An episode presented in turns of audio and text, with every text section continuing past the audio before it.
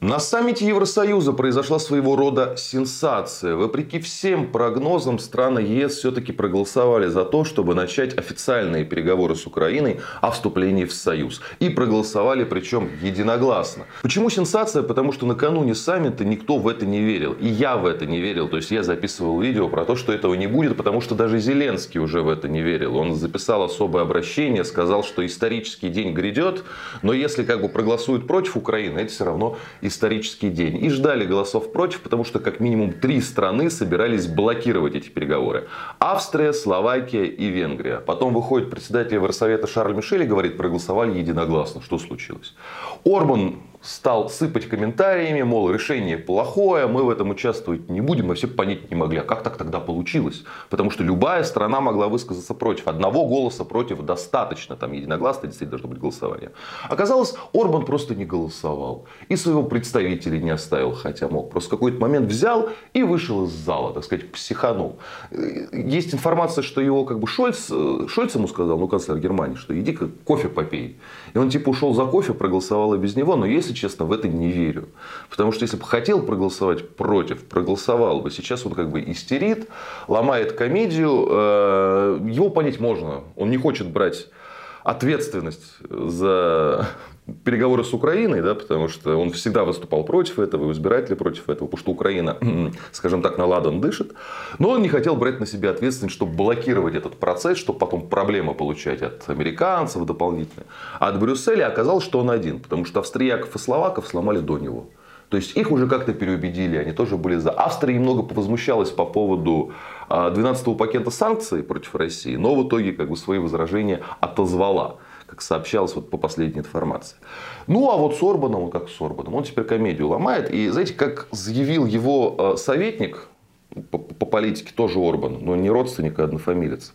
Э, мы заблокировать вступление в Украину, Украины в ЕС сможем еще порядка 70 раз. Порядка 70 еще голосований будет, где должно быть единогласное голосование. Да? Так что э, ждите. И я это для себя так понял, что но вот буквально за день до этих событий а, Еврокомиссия разблокировала для Венгрии 10 а, миллиардов евро.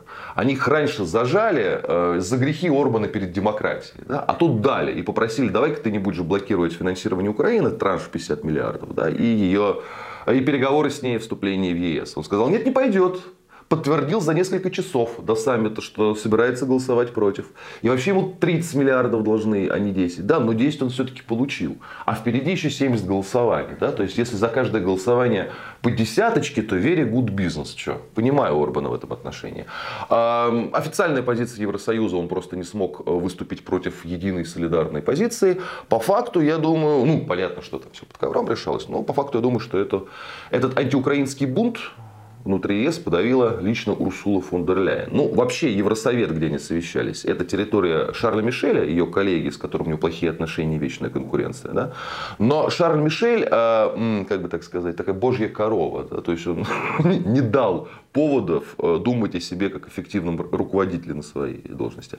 А Урсула такая, Урсула пробивная, Урсула наглая, Урсула умная. Да?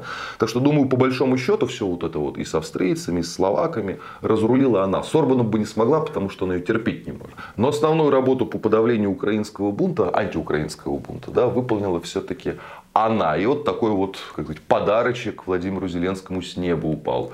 А с ленточкой от Урсулы, от Шарля Мишеля. И э, ну так, для него это очень кстати, потому что без этого подарочка декабрь был бы совсем поганый. Да? Здесь отказывают, там предают, там говорят, приходите завтра. С США проблемы, со всеми проблемы. Ну, потому что контрнаступление провалилось. Да, понятно, что Украина все, с Зеленским плохо, поэтому все и осмелели. И австрияки, и словаки, и венгры, а потом бац, и все. Ну ладно, как они там э, ломали э, Орбана, да, как они там ломали словаков, это важно, что сломали. Э, прогноз долго, э, на долгосрочную перспективу понятно, что не вступление Украины в ЕС это по-прежнему миф, это на долгую перспективу вперед, и все это подчеркивают. Да? И непонятно, о каком куске Украины в итоге будет идти речь, если вы понимаете, о чем. Да? Так что, э, единственный, на самом деле, фактический э, результат вот этой вот сенсации, это то, что морковка осталась перед носом у ослика. Но вот западным союзникам э, Зеленского время нужно. Да? Контрнаступ провалился, план по разгрому России не сработал, надо придумать какой-то новый, да, нам понять, что делать, в общем, нужно время выиграть. Да? Поэтому денег Украине давать будут на жизнь не столько, как не на победу, да, гораздо меньше, на жизнь. И вот э, вступление в ЕС как морковка, которую э, с земли, так сказать, подняли, помыли и повесили на место перед носом украинского ослика, чтобы он вот шел куда-то вот в ЕС, чтобы это у него была цель, чтобы э, Зеленский сказал, вот я выполнил обещание, да, и украинцы приблизились к европейскому уровню жизни, а под это дело все это будут продолжать и стачивать Украину и украинское население, а российскую военную машину. Так что э, Политически, да, это вот реально подарок для Зеленского, который скажет избирателям, что вот видите, какой я молодец. Да, а фактически это это на самом деле беда для Украины. И дело даже не в вступлении в ЕС, а в том, что это просто ну, та самая морковка. Будьте здоровы, подписывайтесь на наш канал. И кому больше нравится в формате подкастов, в этом формате мы тоже есть.